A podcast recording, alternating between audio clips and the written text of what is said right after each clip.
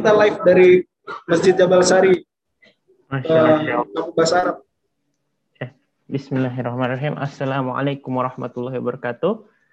Uh, Alhamdulillah, ikhwas sekalian kita bisa dipertemukan kembali untuk membahas tafsir Ijmali uh, juz ke-25. Uh, kembali lagi bersama Ustadz Nur Fajr Ramadan.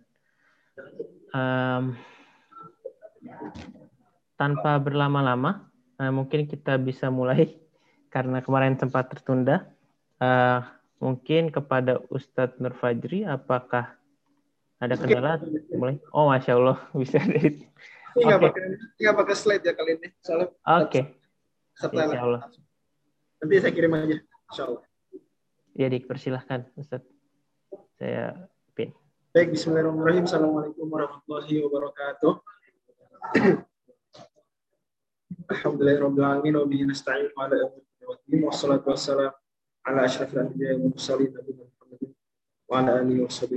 ala. Eh, ini kali ini khusus hari ini dan sampai besok dan seterusnya kita juga live di Masjid Jabal Sari eh, Kampung Bahasa Arab dan kita karena kemarin mati lampu ya, jadi tidak jus 25, jus 25-nya malam ini sekaligus jus 26. Insya Allah besok normal lagi eh, satu jus. Malam 27, jus 27. Dan jus 25 dimulai dari surat Fussilat sampai surat berapa? Jus 25. Al-Jathiyah.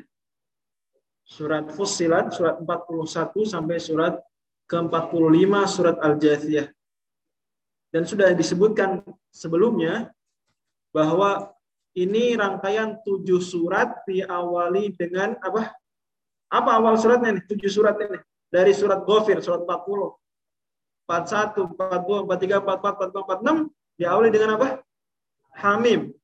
Maka surat ini dijuluki rangkaian surat Alu Hamim. Apa? Alu Hamim. Atau zawatu hamim. Zawatu hamim atau al-hawamim. Apa? Al-hawamim. Jadi punya tiga julukan. Dan kesamaannya selain diawali dengan hamim adalah sama-sama menyebutkan karakter Al-Quran. Sama-sama menyebutkan karakter Al-Quran. Ada yang menyebutkan Al-Quran adalah Al-Kitabul Hakim, ada Al-Kitabul Mubin, dan seterusnya. Ini persamaan kedua. Persamaan yang ketiga, apa persamaan yang ketiga? Sama-sama menyebutkan kisah siapa? Apa kisah yang ada di tujuh-tujuh surat ini? Kisah siapa? Ah, kisah apa teman-teman? Yang di Zoom, jamaah Zoomiyah. Kisah Nabi Musa alaihissalam. Sama-sama menyebutkan kisah Nabi Musa dan Bani Israel.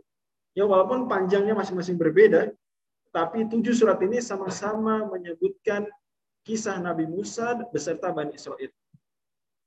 Jadi ini tiga kesamaan dari surat-surat ini. Para jamaah dirahmati Allah Subhanahu wa taala, makanya tema besar dari surat-surat yang akan kita bahas itu berkisar pada poin-poin yang sama. Yaitu kalau dikumpulkan tujuh surat ini, maka berkisar pada bahwasanya Al-Quran adalah kelanjutan Tauratnya Nabi Musa alaihissalam. Maka janganlah kalian wahai umat Nabi Muhammad memperlakukan kitab suci kalian seperti Bani Israel memperlakukan kitab sucinya. Saya ulangi lagi. Maka berarti pesan besar dari tujuh surat ini, surat Ghafir, Fusilat, Ashura, Az-Zukhruf, Ad-Dukhan, Al-Jathiyah, dan Al-Ahqaf adalah wahai kalian umat Islam, umat Nabi Muhammad, Al-Quran tidak lain adalah kelanjutan dari Taurat yang diturunkan oleh Allah kepada Nabi Musa. Maka janganlah kalian wahai umatnya Nabi Muhammad memperlakukan kitab suci kalian seperti Bani Israel memperlakukan Taurat.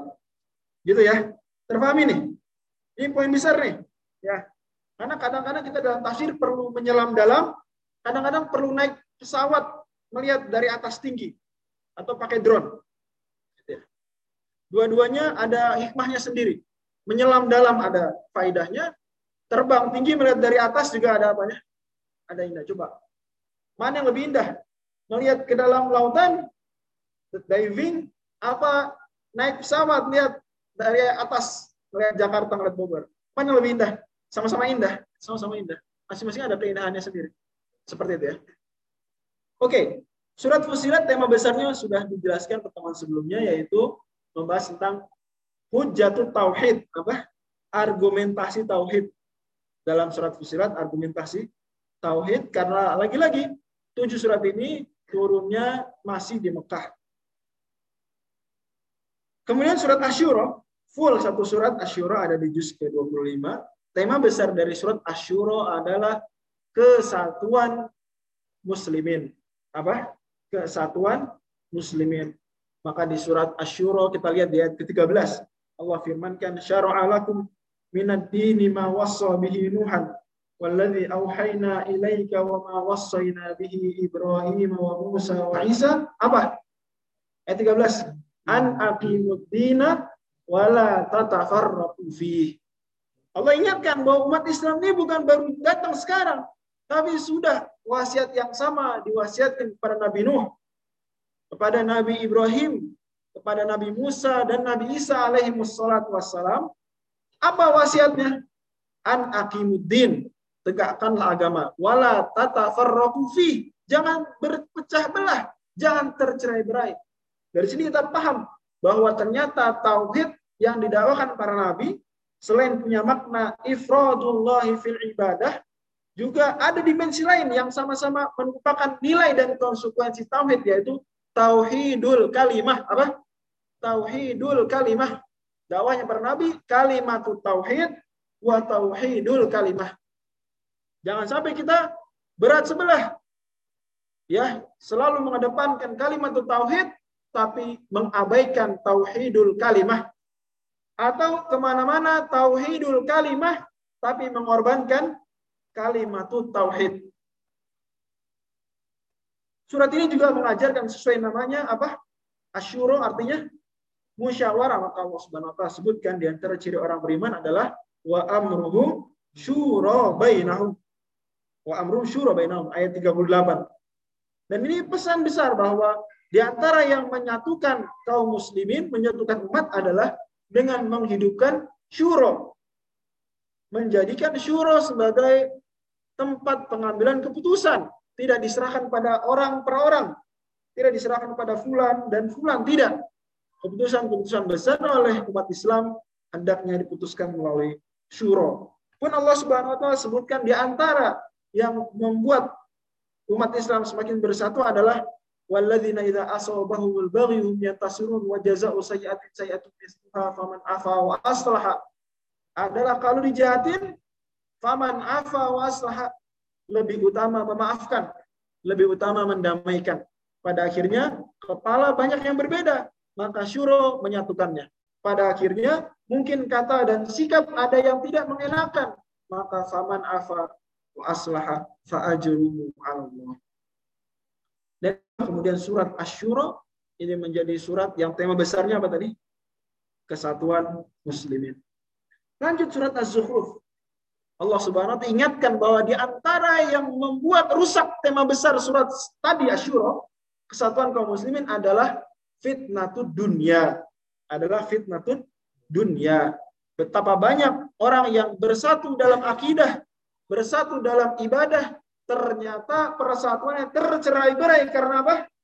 Karena fitnatud dunia. Surat Az-Zuruf mengingatkan wazuf rufa dan perhiasan-perhiasan dunia. Wa in kullu dzalika lamma mata'u hayatid dunya. Jangan tergoda tertipu dengan dunia. Sungguh semua itu hanyalah hal-hal sementara. Para jemaah yang dirahmati Allah Subhanahu wa taala, surat Az-Zukhruf tema besarnya apa tadi? Fitnah dunia. Makanya Allah Subhanahu wa taala ingatkan walaula an yakuna nasu ummatan wahidah. Kalau kalian berpikir sukses dakwah itu adalah kaya, maka kalian salah. Karena Allah bilang, walaula an yakuna nasu ummatan wahidah la ja'alna liman yakfuru birrahmani li buyutihim suqufan min fiddah wa ma'arij 'alaiha yadhharu. Sebenarnya mah, sebenarnya mah Ya, kalau enggak karena khawatir orang seplanet bumi kafir semua. Kalau enggak khawatir apa? Orang seplanet bumi kafir semua. Walaula an yakuna nasu ummatan wahida ay fil kufri. Itu takdirnya. Ya ayat berapa tuh?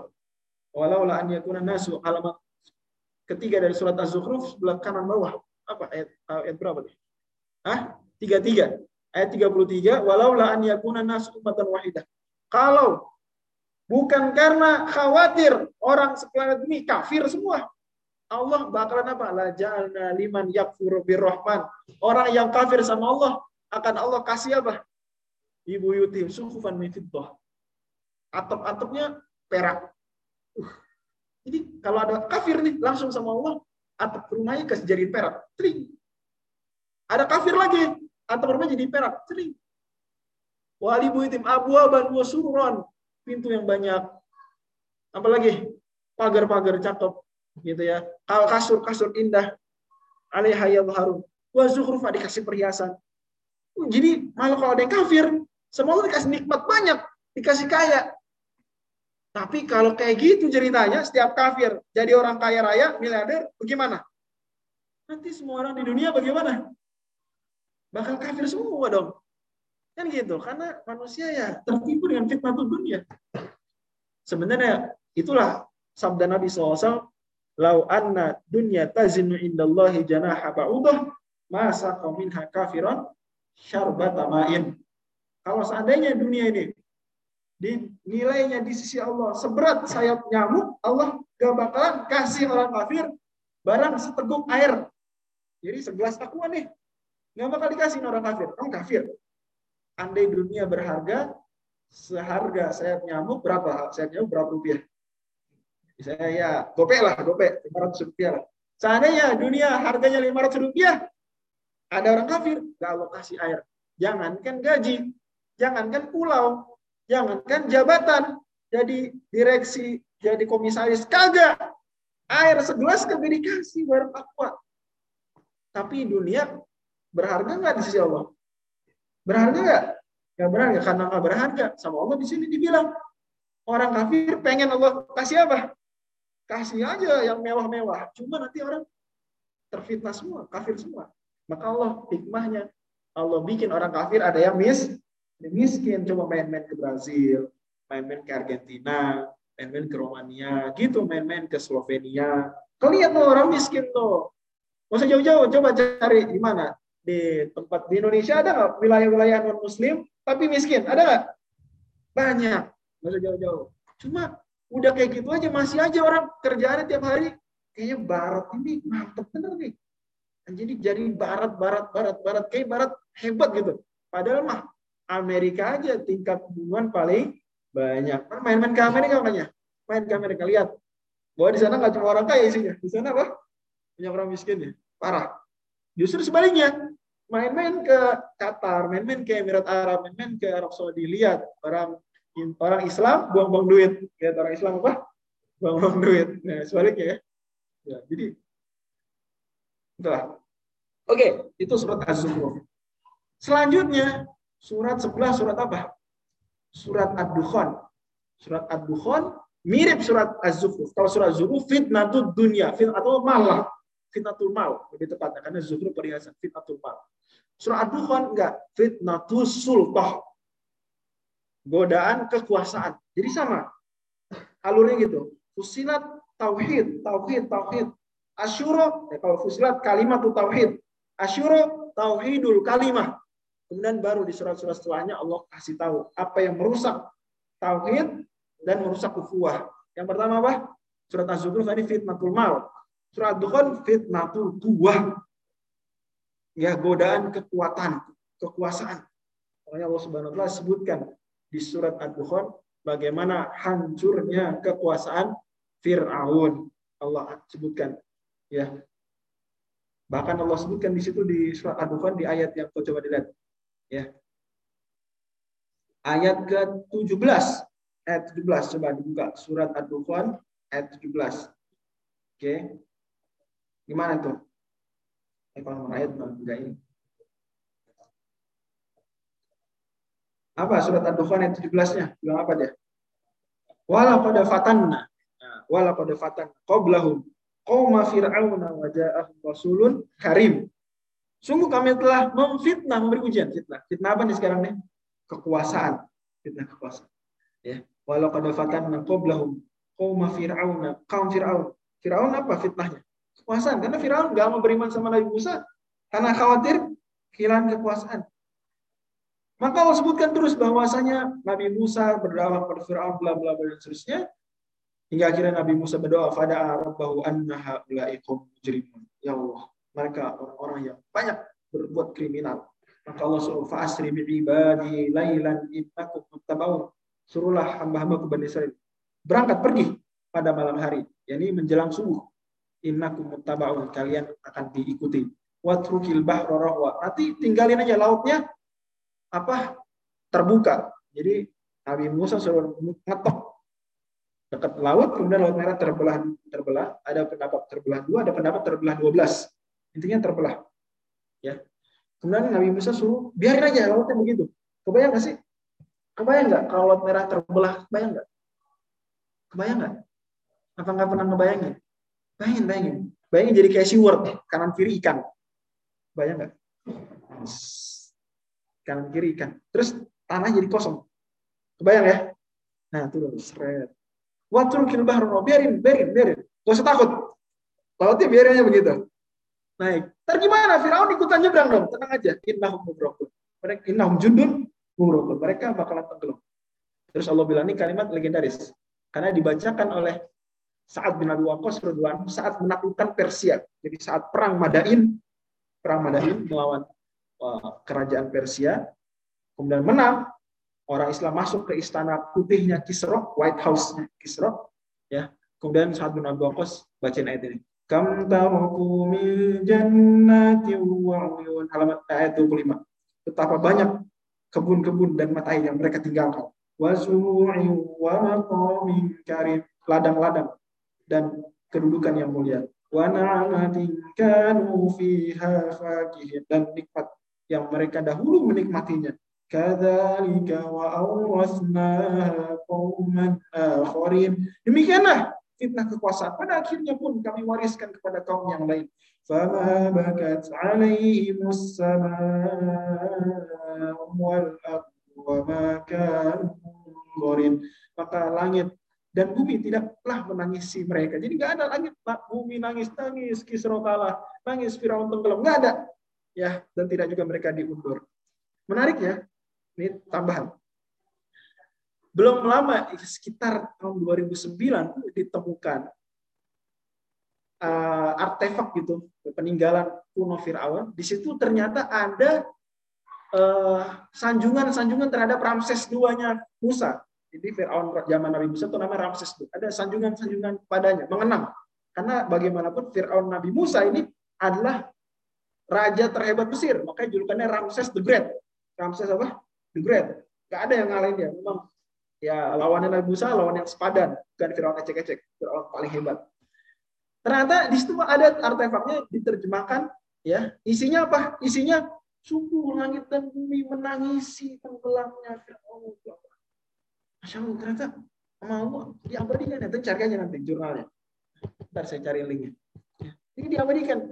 Nabi Muhammad apa pernah lihat tuh artefak? Pernah lihat nggak? Nggak pernah ya. Baru ditemukan tahun 2009. Allah abadikan. Sih ternyata Fama bakat alimu sama wal artu itu bukan sekadar puitis aja langit dan bumi tidaklah menangisi perginya Firaun. Enggak juga. Tapi ternyata menyindir apa? Menyindir uh, dongengnya orang-orang Mesir yang mengatakan bahwa langit dan bumi menangisi Firaun Ramses Juga di sini di akhir surat di ayat ke 43 dan seterusnya Allah sebutkan bahwa Abu Jahal ini ayat refer ke Abu Jahal. Abu Jahal itu Allah suruh makan ya buah pohon zakum kemudian Allah bilang apa? Zuko.